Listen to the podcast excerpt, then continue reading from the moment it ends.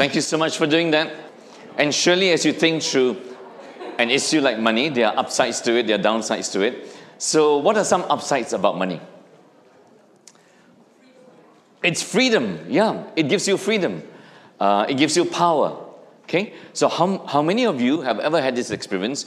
You walk up to a counter, you walk up to a cafe, you walk up to a restaurant, and uh, people serve you because they like you. The only reason the waiter welcomes you and serves you is they, they presume you have money. If you ever tell them, I got no money, you'll be shown the door. So, money is power, it, and the power gives you freedom to choose in life. So, there are upsides to money. But there are also downsides to money that we're going to listen to, both the upsides and downsides of money. So it's straight talk about the different major areas of life. And this was Jesus 2,000 years ago when God sent him to the world to, to speak about a different world. So let's read this together. I'll, I'll read the main verses for us.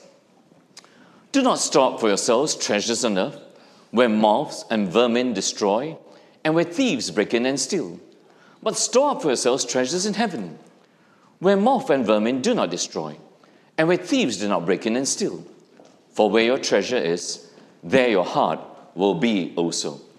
So, this passage that we're going to look at, which is actually the sayings of Jesus, has three parts to it. And the first one, he is actually speaking about two kinds of treasures. So, two treasures. So, we're going to unpack what he means by each of these things. So, two treasures, two eyes, literally, and at the end of it, two masters. So, what does he mean by this? Treasures.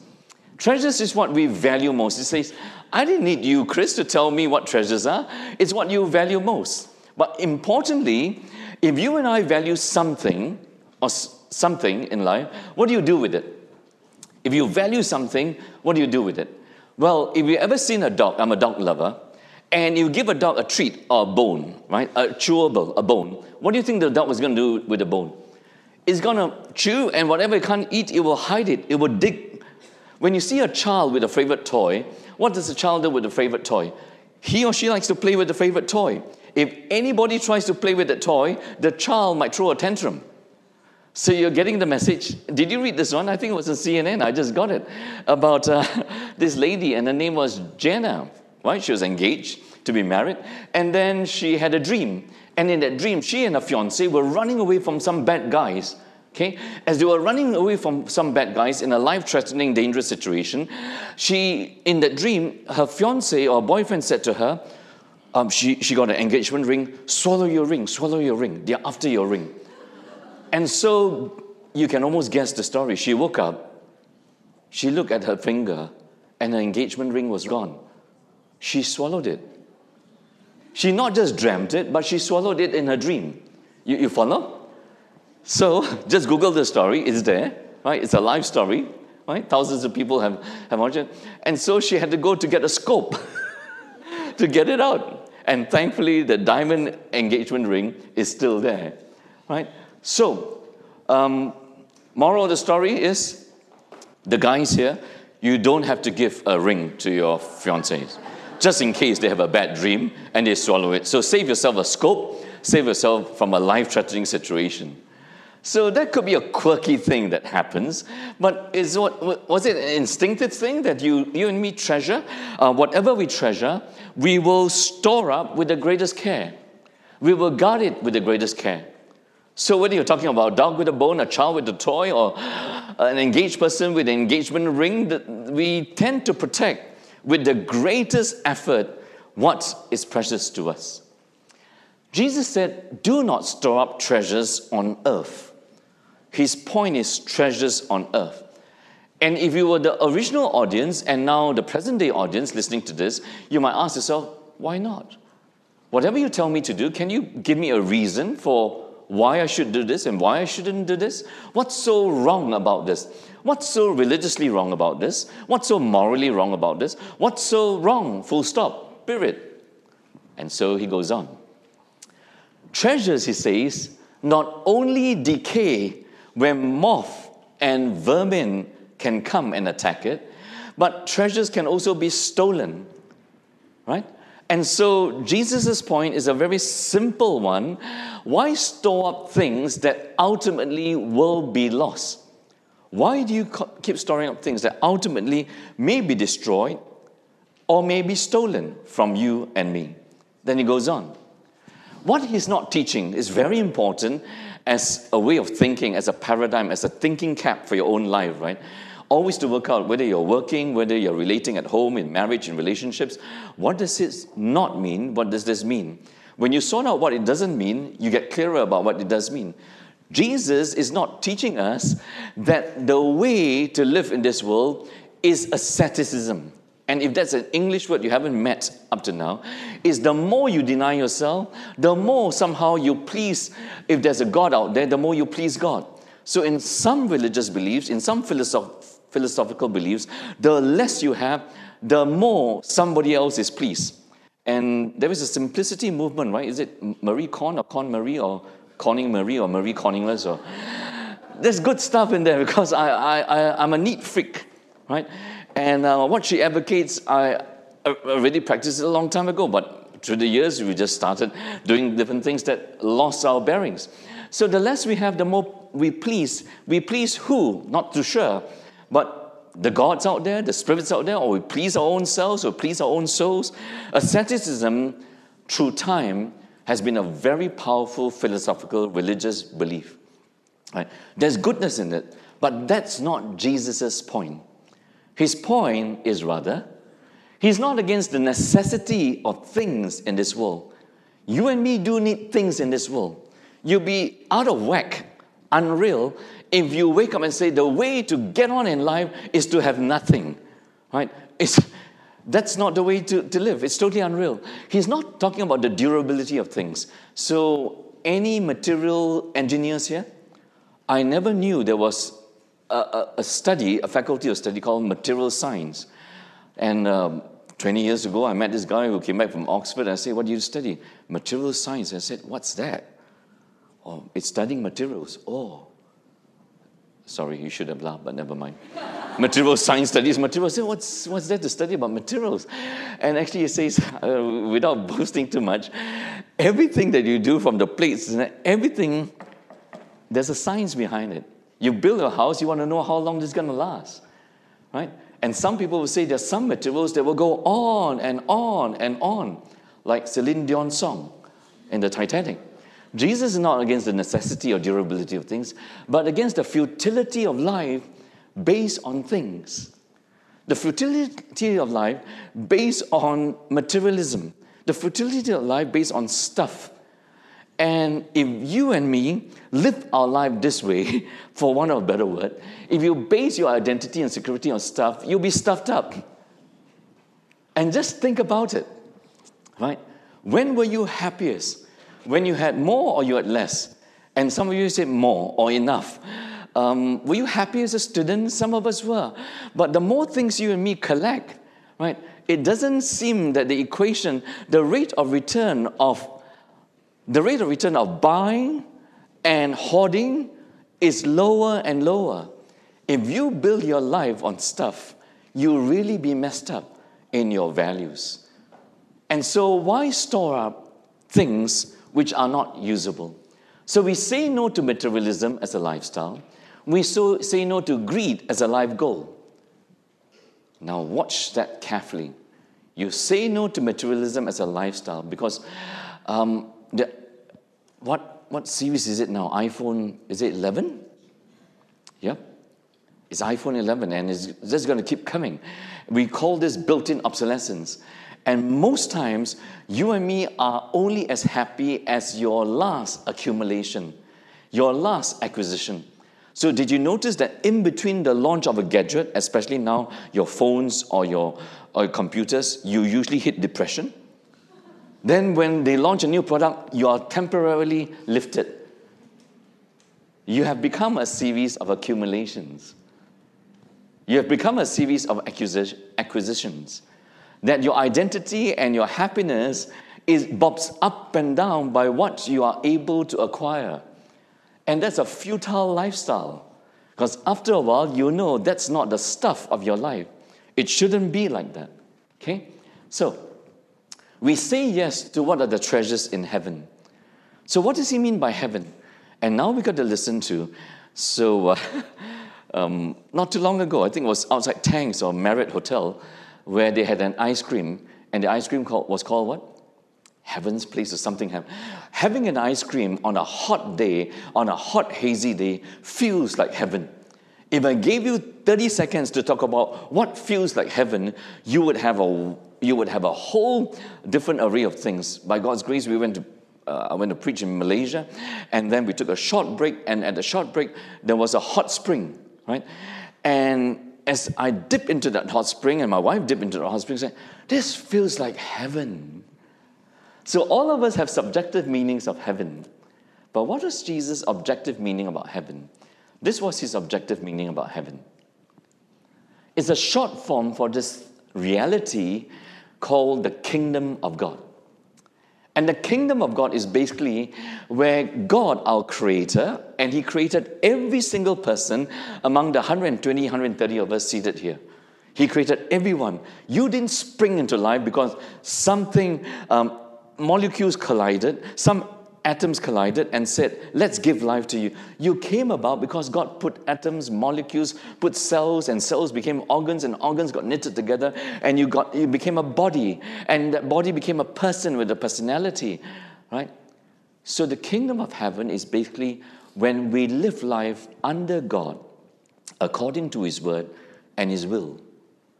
But ever since Adam and Eve turned away from God, we now live life outside the Garden of Eden and we have glimpses of heaven, but a lot of life outside God's presence and outside God's purpose is a bit hellish. And what's a hellish life? A hellish life is when, between two people, let's begin with marriage, um, you're supposed to love each other, but it fell apart. And you didn't know you could have so much venom against someone that you were head over heels in love with when you were courting. I use this as a working definition. How did two people so in love in dating and courtship be such enemies in, in, in marriage and in family?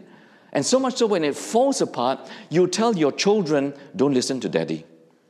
You tell your children, don't listen to mommy. She's gone off the rails. What happened there? When life is lived in that zone, it becomes hellish. That's not the way God designed you and wired you to live. So the kingdom of heaven is the rightful rule of God over you. And Jesus came 2,000 years ago and put all of us on notice. You know what's on notice? You're going to lose your jobs. No. The, the notice is the haze is going to hit uh, 400. The notice is you have no more right and I have no more right to live my way. Because when the kingdom of heaven breaks in through Jesus, your, your kingdom collapses. That means you wanting to live your life your own way Whatever you want to think, you think. Whatever you want to say, you say. Whatever you want to do, you do. That life is now being put on notice. Because God has sent Jesus into the world to say, enough of living in hell. I now invite you to live God's way. I invite you to live in heaven under Him. So he's actually saying anything we store up on earth is, gonna be, is not going to be usable and useless in heaven. So, have you ever carried in your wallet unusable currency. Have you ever? It's called totally futile. You land in a place, say, I got Sing dollars. Uh, don't accept. so, me, I may have told you this story. My dad and mom lived through World War II. World War II, the Japanese conquered us. Before the Japanese conquered us, the currency was the pound. The Japanese conquered us, the pound became useless, zero value. It was the Japanese yen. Right? Three and a half years later, they bombed Hiroshima, Nagasaki. The British came back again, and it was, the yen was totally useless. My father ran a provision shop, and everybody who owed him things paid him in yen, knowing that the war was coming to an end. So his description of his last days before the war came to, as the war came to an end was, you had stacks and stacks and barrels of yen in the house, totally useless when the British forces marched in again. Whenever there's a change of regime, and the world is always changing regimes, right now there's a huge tension with this US uh, China trade war. But you fast forward 50 years from now, who do you think might rule the world? Don't answer. I have no idea. I won't be here. But better prepare your children bilingually. Keep learning Mandarin. Just in case, just in case. And so our country got on the right track. Whenever there's a change of regime, one becomes in fashion, the other goes out of fashion. The world is under universal change regime. And the things of this passing world will not be of use when you meet God, no matter how useful we think they are. You will arrive there with your sacks and bags of currency, with your credit cards, and if there's a gates, not at pearly gates, uh, in the Bible there's no such thing called pearly gates, but let's say there are, they'll be asking you if angels guard those gates, why do you bring this? This one no pakai here. It's totally unusable. You know why? We don't need any of this stuff. Your furniture, whether IKEA or Italian, doesn't work. It's totally unusable. Leave it at the pearly gates. And so that's what Jesus is saying is the futility of this. And so, oops, what happened here? Move, move on to the eye. So that's the lesson about treasures. You got to sort out whether you're preparing yourself treasures on earth or treasures in heaven. Treasures in heaven is what's going to be important to God, right? And remind me as I come to an end to tell you what's important to God in the kingdom of heaven. Can you please remind me? Yep, at least one volunteer to remind me. Then he moves on to lesson of the eye. The eye is the lamp of the body.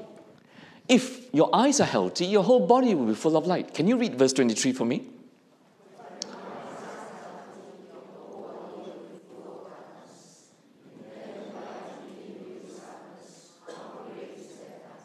Okay, so now what's he saying about the eye? What is it you know about the eye? And uh, I think whatever we do not know or cannot agree about the eye, the eye is the entry point to your body. Would that be right? There are no more entry points. See, it's our entry point because every part of your body is covered with skin. And skin protects you from light that will harm your cells and your organs. But the only part in which your skin is lifted all the time are your eyes. You ever thought about that? You turn to your neighbor and show them your beautiful eyelids.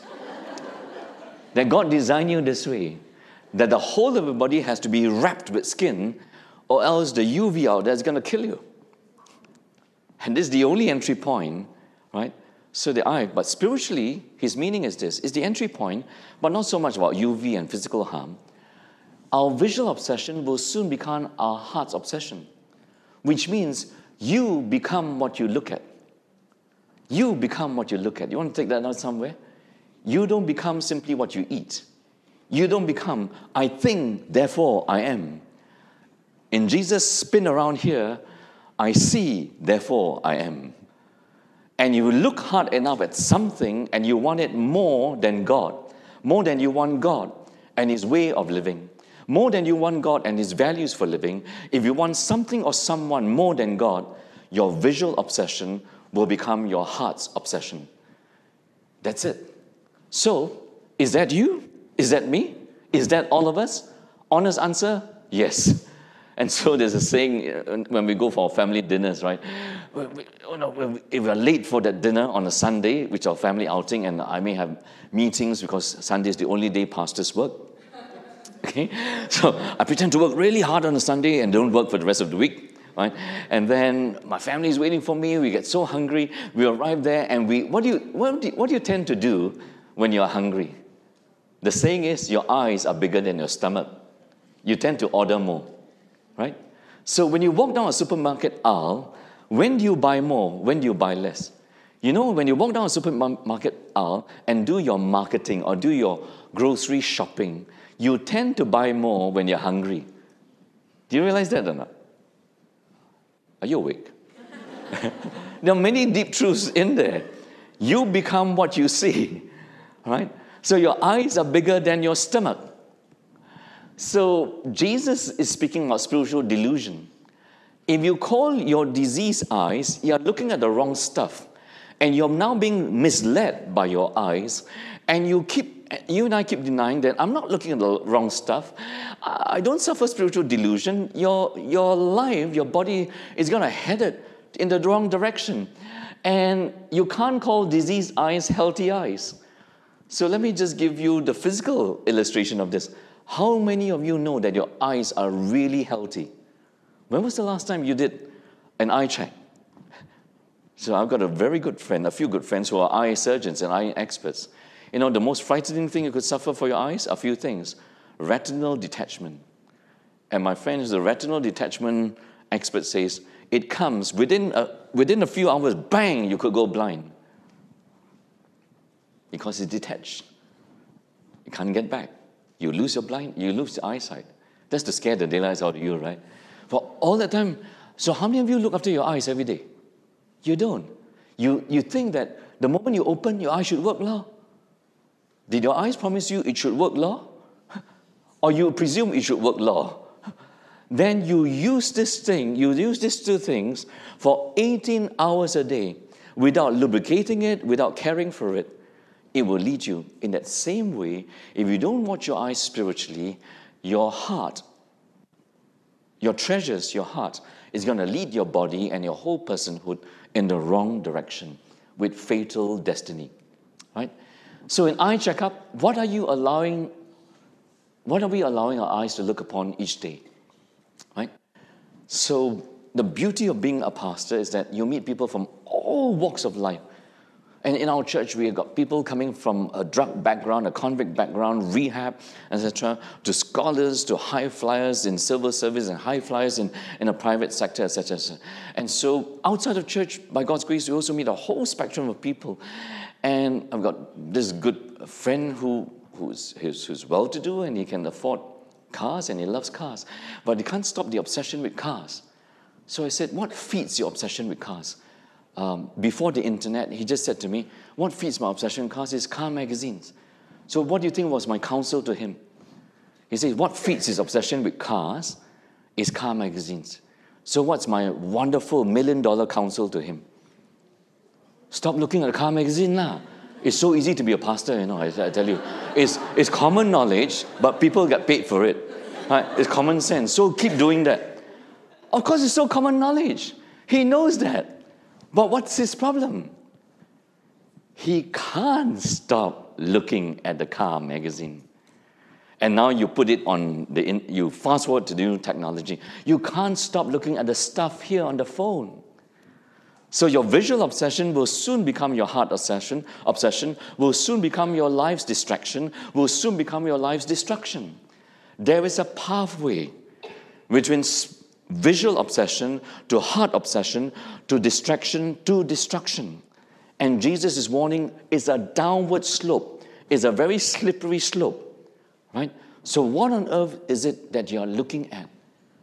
If you're staring at something two hours a day, three hours a day, please do not second guess why you are obsessed with that person or that thing. And let me just personalize it. You could be looking at a man and woman who is not rightly your man or woman. You can't go down that path. You could be looking at something that is bigger now, a thing that is now bigger than your father, your mother, your brother, your sister, a thing bigger than your mother and father that you have to look after and put some money aside as they age and they are burdensome. You now can't go for that wonderful holiday. You can't pursue your passions. Be very careful. Your visual obsessions will become your heart obsessions, will become your life distraction, will become your life destruction. Where you no longer know what the values are. Then a lesson from slavery no one can serve two masters. Either you will hate the one and love the other. This is not about you thinking about which job to join. It's not about that. Okay? So, or you'll be devoted to the one and despise the other. You cannot serve both God, in some versions, mammon, God and money. So, to really understand this, you have to balik balik um, and then fast forward. 2,000 years ago, slavery was very much part of the economy. Now, let's look at today. Today, if you take away domestic helpers in Singapore, how many domestic helpers do you think we have in Singapore? Can you Google this after this? Right. There are a few hundred thousand of us. Right? And if you ever walk into a hospital, how many nurses are Singaporean nurses? So, to be honest, out of 10 nurses or medical professionals, besides the doctor, if you can find two or three Singaporeans you are in a very unusual hospital. Because the average hospital has six, seven Filipinas, Myanmars, people from elsewhere. Now you just draw the parallel. If you took away slaves from the Roman Empire 2,000 years ago, it would have collapsed. You take away foreign labor from many countries today, beginning with ours, we will tank, we will stagnate. Right? Whatever a slave 2,000 years ago didn't know, a slave means you are on call to your physical master 24 7. Just get that as a working definition. A slave, you are at the back and call of your Roman master, your earthly master, 24 7. Whatever he wants you to do, you are available to him because you are living in his household, you're eating his food, you're looking after his, his possessions and his people. Right? Every slave in the Roman Empire would know this. It's an oxymoron that a slave can serve two masters because you don't have 48, 14. Did I get it right? You only have 24 hours, seven days a week. You don't have 48, 14. So that's what the point, that's the point that Jesus is making. Notice he's a master observer of life. You think and I think that we could have one foot here in this kingdom and one foot in that kingdom. Um, then, you know, it's like one foot on land and one foot on a boat. Have you ever seen a man or woman do that? One foot on land, one foot on boat permanently. We call that a split. And the split is very uncomfortable. So it's not the inconsistency or incompatibility of God and money. He's not speaking about that. The moment you believe in God, believe in His kingdom, you got to really go um, become ascetic. That's not his point, I told you, right? It's not the inconsistency or the incompatibility of God and money. It's the impossibility of serving two masters. Only one can be the Lord of your life. Only one can be the God of your life. Only one can dictate and make you make decisions and take actions. And it cannot be money is the foundation of your decisions and actions. If money is the foundation and money is your goal, you become money eyed and money minded. You are on the slippery road, and I'm on the slippery road of destruction. That's the point he's making. Right? So, two treasures, two eyes, and two masters. Quite simple. And actually, lots of what God tells us, what of, lots of what Jesus tells us is quite simple. So, Jesus' straight talk is our problem is not I'm half hearted towards God. He's working at the prior problem, a pre existing illness, right? And our pre existing illness is we are full heartedly committed to self. And we are full heartedly committed to self by being full heartedly committed to money. Because money, money, money, according to Abba, money makes the whole world go round. And somewhere along the line, we buy into that half truth. It's a half truth. We buy into the half truth and we then make it the whole truth. And if you base your life on money, it's the beginning of the end. So it's full hearted commitment to self expressed in full hearted commitment to money, which is the thing that needs to be dealt with. So, have you not uh, met a relative? So, you heard of this person, right? Mr. Scrooge. And movies are made of Mr. Scrooge, especially during Christmas, right? Say, my uncle uh, is the modern day Mr. Mr. Scrooge. Or you read Shakespeare, this is Shylock. Shylock. If he could, he will ask for your whole body. Sometimes in life, uncle, auntie, friends, uh, the uncle, really Shylock one. Everything is just money. La. Everything is just money based. When you meet a person who is money eyed and money hearted, and everything is decided on the basis of how much this would cost, right? That is the only controlling factor of decisions and actions. Is not a factor, it is the factor. Life again becomes a bit hellish. Everything is dictated by money, right? So, Jesus straight talk, the presence of belief in God is not the absence of material things. He doesn't mean that. That I have faith in God means I must have less and less. I've labored this. It's very important that we don't reach the wrong conclusions about this. What he does mean is not the absence, when our life degenerates into a series of, hey, where am I? King. When our life degenerates into a series of accumulations, I said that to you, you got to watch your treasures. If your, your life is only as meaningful and pleasurable and you have a reason to live because you're going to buy another thing, then your treasure is that thing. And you've got to audit yourself and ask, I'm living for things Things should serve us. Money is a good servant, is a terrible master. Right? Money should never be our master. So is that you? Is that me? Your life now is a series of accumulations. Okay, back to my parents. They would look at all 12 kids. I'm the youngest of 12, right? Because in the early days, when they were having, starting family, there was no uh, birth control. So I'm number 12. Never mind, you didn't laugh. Uh, and my mom would say to all my sisters, You're all so blessed. You all got birth control, right? For me, whenever dad and mom love each other, bang, bang, bang, baby, baby, baby, right? So, how does a couple, and my dad went through a financial downhill once, feed 12 kids? So, I'll tell you that story at a different time, write a book about it, etc. When they came, when they, then and we're all grown up now, and my eldest siblings and all, when then and mom used to come to their houses, say, you know, you, you guys, uh, you work, work, work, you buy, buy, buy, you hot, hot, hot in your storeroom. Your storeroom is the biggest room in your whole house, you know. Then you throw, throw, throw. You know, we came from China. We didn't have enough to eat. That's why we came from China. We never do that. You don't buy, buy, buy, hot, hot, hot, and throw, throw, throw. Work, work, work, hot, hot, hot, throw, throw, throw. This whole lifestyle cannot carry on. The Prime Minister just told that climate change is going to kill us. Right? And we are now a series of accumulations. Just that.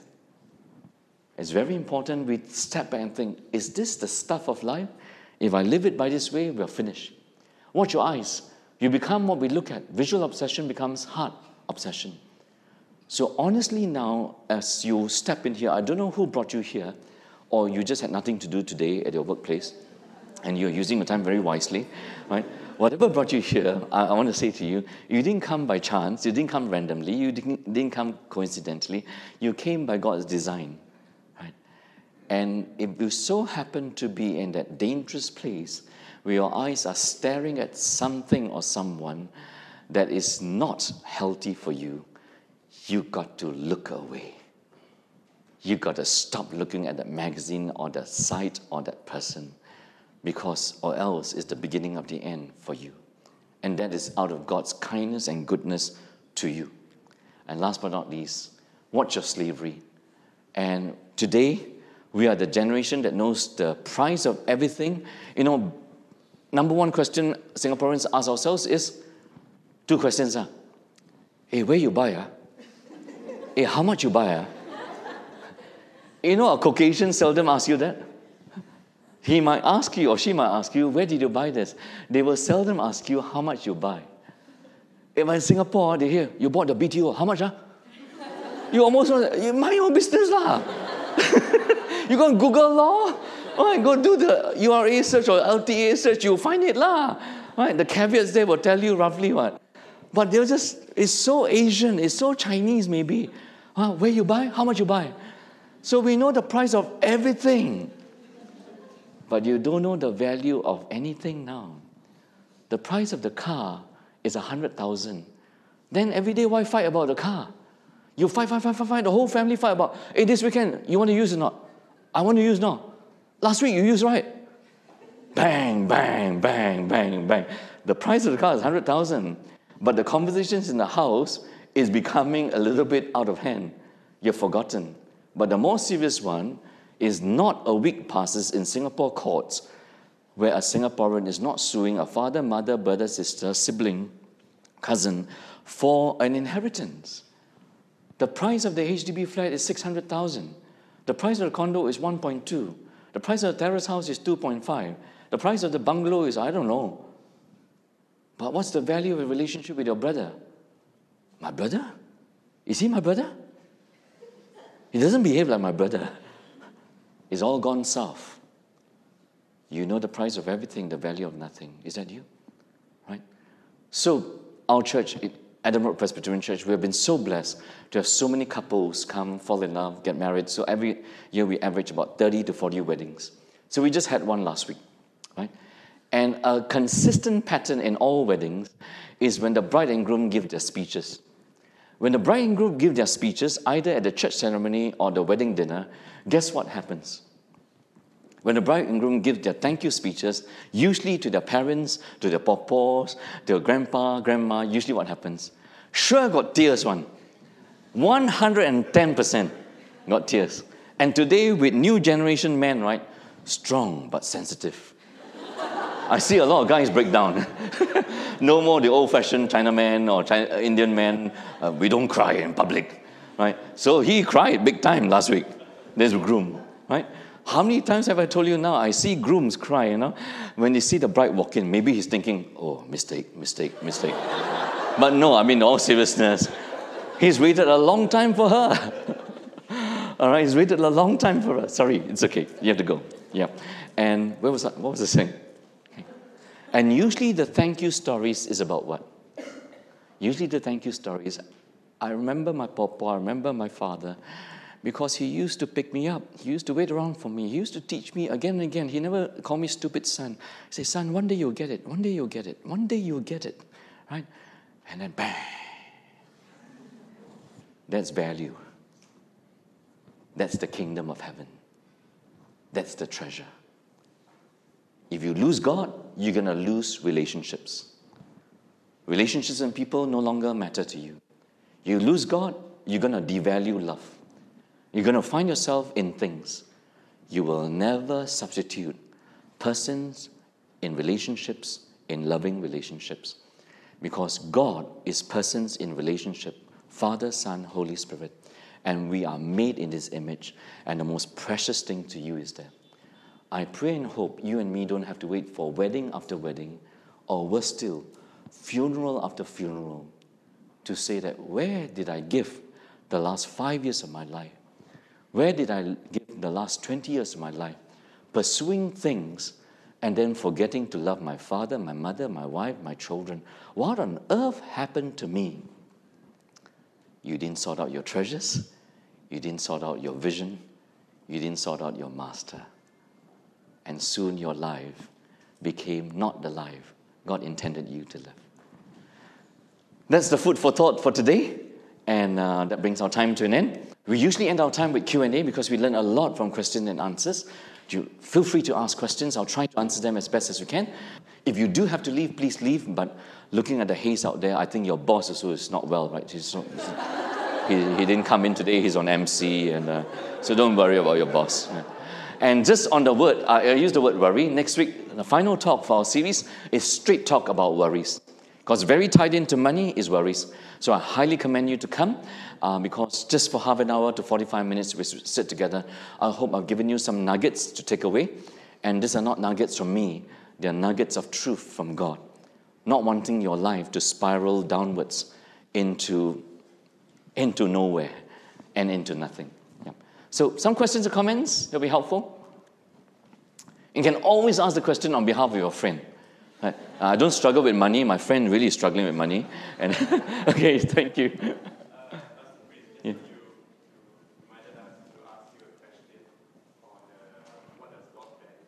Oh, yes. So I did say that. Uh, so I picked that up. What he really values about the kingdom of heaven, what he really values is love. Because God is love. And we are made his image to love. But somewhere along the highway of the busyness of life, we lose love as the premium value and virtue in life. Then we start to value other things. The moment you recalibrate your value system, not according to your DNA, you and me are on a slippery slope, right? But um, of course, I have to bring them in, bring that in. That Satan will lie to you. That recalibrating your value system according to yourself, you have every right to do it. But I want to tell you, as I head towards the last seasons of my life, as you see my graying hair, uh, don't go there. Don't give your heart to the things that do not last and are not true. Because my work as a pastor is about helping people rebuild their broken worlds. Because you idolize anything but the things of God, it's going to come out empty. So, love is the, is the ultimate thing. Value. Always value people in loving relationships and never think that people in relationships are too costly, too inconvenient, too, etc. Yeah. So, have you heard of V.S. Naipaul? V.S. Naipaul, Nobel Prize winner. He was an author. Yep. You look blank, but never mind. So, um, yeah, I'll, I'll try to think as highly of you as possible. V.S. Naipaul. Um, and he wrote literature that really inspired uh, people. And, but his marriage fell apart. And they asked him about his married life, etc., asked him about whether he was going to remarry. And he just basically said, I didn't get this wrong, and don't misrepresent the, the article that I read years and years ago, um, that he finds marriages and long term relationships just too much trouble. He would just go around and might as well just call the call girl and satisfy himself with one night stands. Just pay for it. No need to go to all the trouble of long term relationships.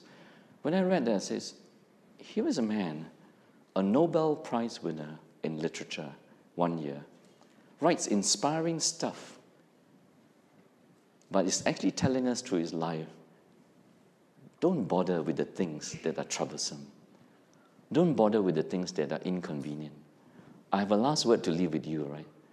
The most precious things in life are a bit burdensome and inconvenient. Love is always inconvenient. The child is inconvenient. The father is inconvenient. But if you let loose on those things, you will regret it. That much I can promise you. Right? So be careful what you read out there. Okay? And always check out people's lives. They may be Nobel Prize winners, but uh, the personal life may not be so good. Maybe a final question before we end our time.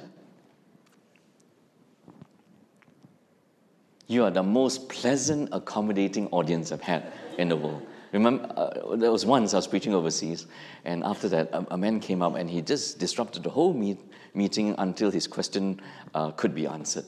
And sometimes when we speak like that in the West, it gets a bit disruptive. So I, I treasure your presence here and treasure you not asking. I treasure you asking questions. I do. So we'll see you next week in terms of straight talk about worries. Right? So between now and next week, please do not worry. Right? Okay? Thank you so much. There's food out there. Yeah, please get the food. Invite your friends to come.